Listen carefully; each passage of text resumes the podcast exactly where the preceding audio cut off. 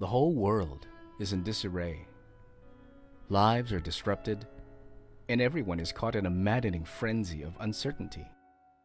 There's so much suffering and fear. We are all struggling with our lives. We wake each morning in a world filled with injustice, oppression, and cruel hate.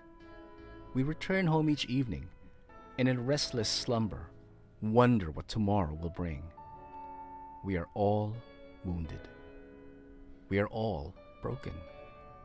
In our weariness, we waver in our faith. In our loneliness, hope is lost, and we surrender to despair. We cry to the heavens, Lord, please save us, for no more of this we can bear. In our selfishness, we sadly forget and take love for granted. A love that never left, a love that was always there. Jesus Christ was born in Bethlehem in a time of great turmoil and fear. He came to us as a child in a manger. He brought with him the hope of a nation. He brought with him the choir of angels and the gifts from simple shepherds and honored sages. He came to us because of his Father's love for us all.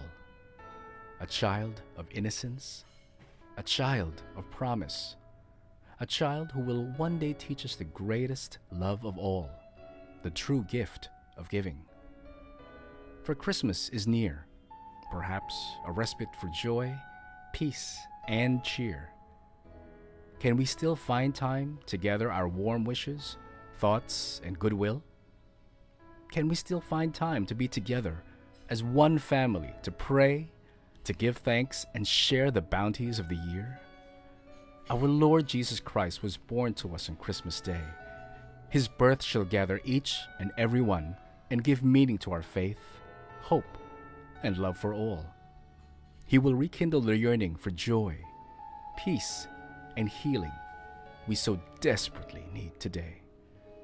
As we anticipate and celebrate His coming birthday, let us open our hearts once more to goodness and kindness and light the way. Bright as the star that shines as a father's love, we will all sing and pray. Glory and praise to God, for Jesus is born to us this day.